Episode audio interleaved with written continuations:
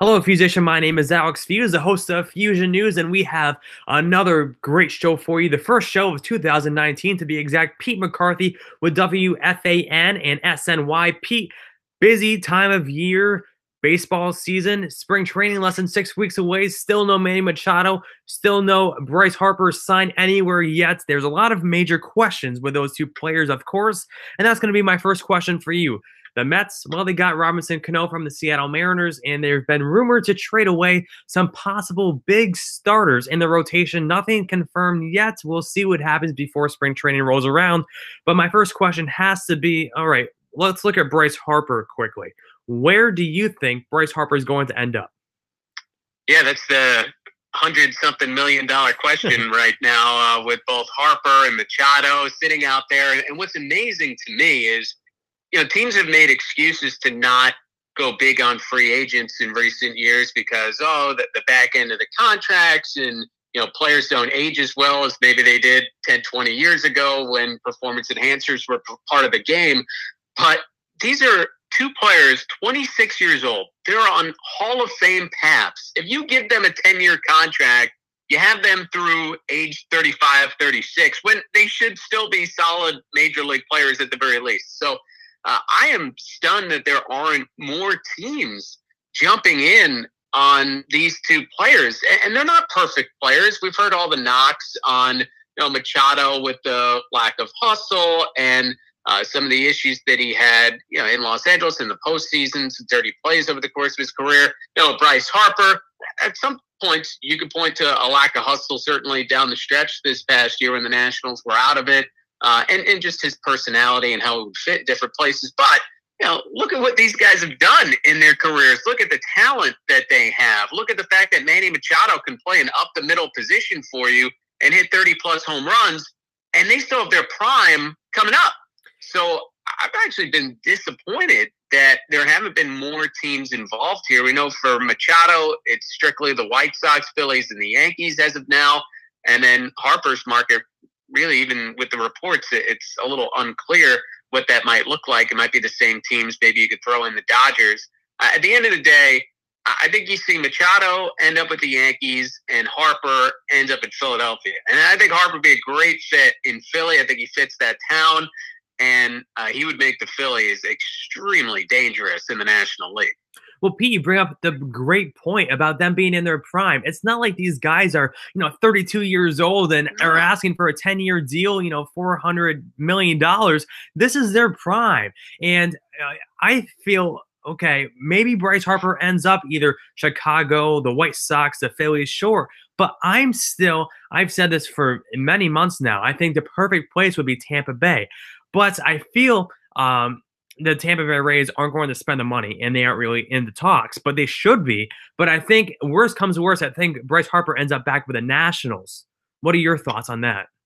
That's certainly a possibility. And their owner, Ted Lerner, said in a radio interview last month that they made their offer and they didn't expect to come back. But uh, recently, the reports have been that the Nationals are willing to buck up more than the $300 million offer they had a few months back at the end of the regular season that Harper apparently turned down.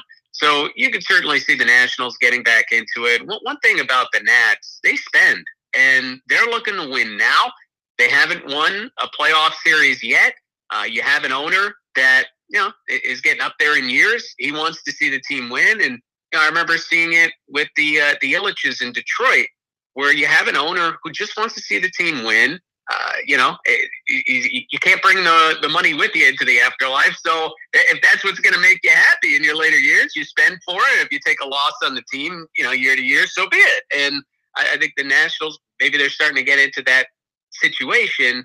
And they also, you know, deferred a lot of money over the years to some of the big contracts that they've given out. So I don't think it would be surprising at all to see Harper end up back in Washington. But what has surprised me again is just the lack of a team saying, hey, we got to have Bryce Harper. We got to have Manny Machado and leading the charge here. It is it's stunning to me. You have two potential Hall of Famers with their prime years coming up, and they're still free agents as we're a little more than a month away from pitchers and catchers. Do you think, Pete, that the MLB needs a deadline for multi-year deals. Maybe the trade deadline, or not the trade, the winter meetings. Maybe that can be that time where teams, you know, have some kind of deadline to where okay, multi-year deals are done here, no more after that. So you have to sign Bryce Harper and the Manny Machado's by this date. They don't need anything like that.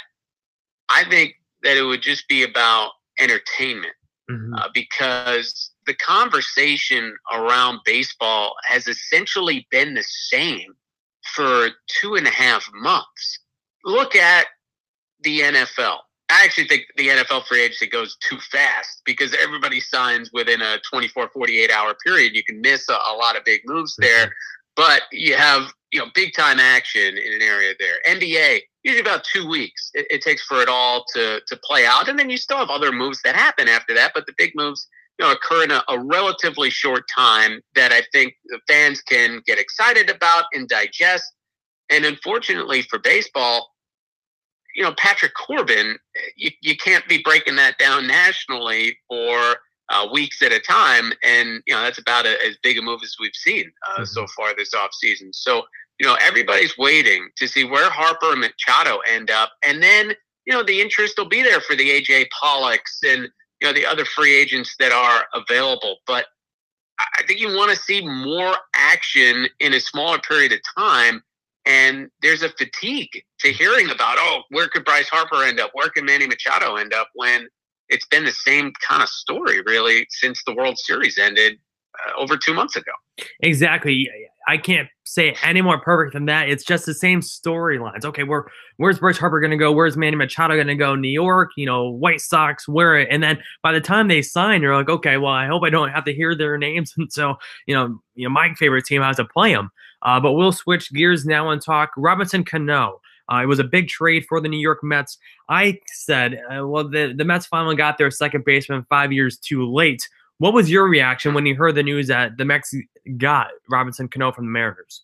Well, it's not just Cano. They got Edwin Diaz, yep. the outstanding closer as well. He's as good as anybody at closing out games in baseball last year.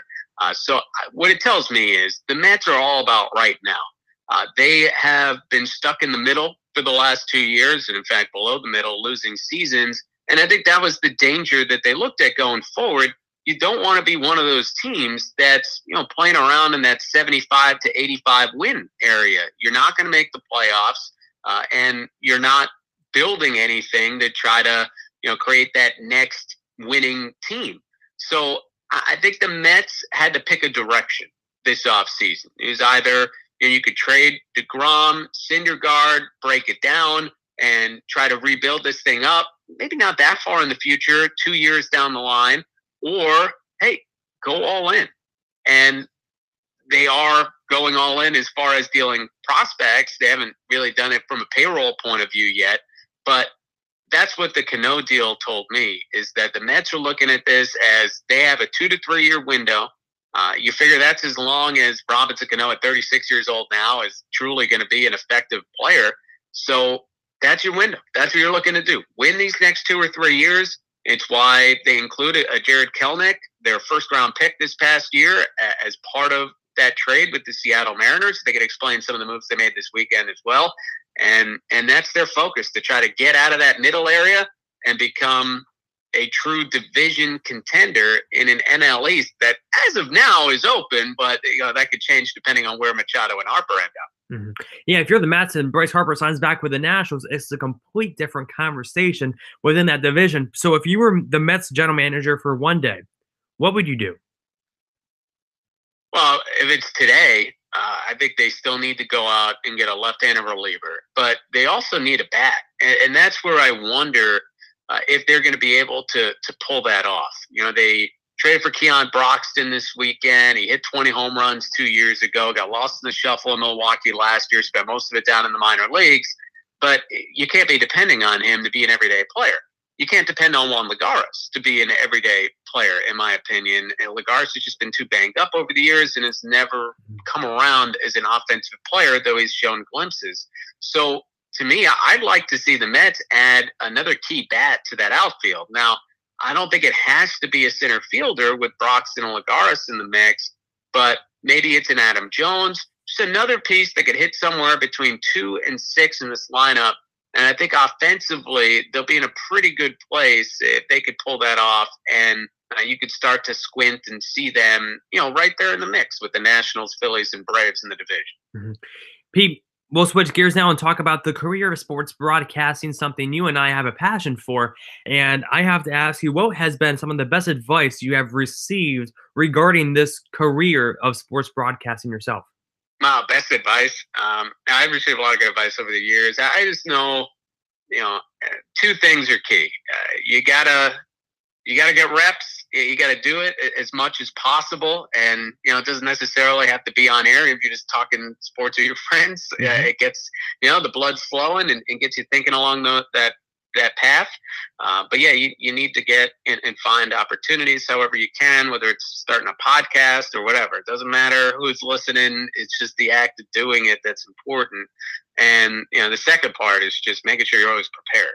Uh, and you know that's uh, sometimes easier said than done but you know that's the backbone of, of, everything. Just like you know i can tell you you've prepared for this interview and, and you have an idea of how you want it to go. You have to be able to do that with everything whether you're doing play-by-play for a game or a three-hour talk show. Uh, you better know where you're going to go next and be able to set those things up. So mm-hmm. um, you know just two, two of the real basics of, of what it's all about well, Pete, to wrap up this interview, this is one of my favorite questions to like to ask someone that has a passion for baseball and loves baseball. And I've asked this to a couple of people in the business or uh, they were in the business. Uh, if someone came up, if a 15 year old kid came up to you and said that they don't get baseball and it's boring, what would you say to them?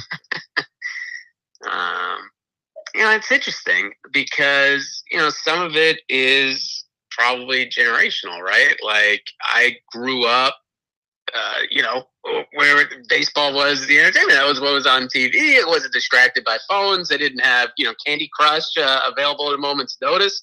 So, hmm. you know, to me, baseball just always clicked.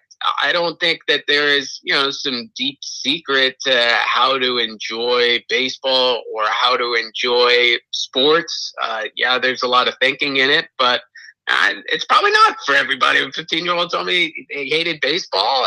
Probably said, well, what sport do you like? And uh, kind of go from there. But uh, yeah, I mean, to me, uh, different strokes for different folks. If uh, you know someone doesn't like the game, doesn't get the game, so be it.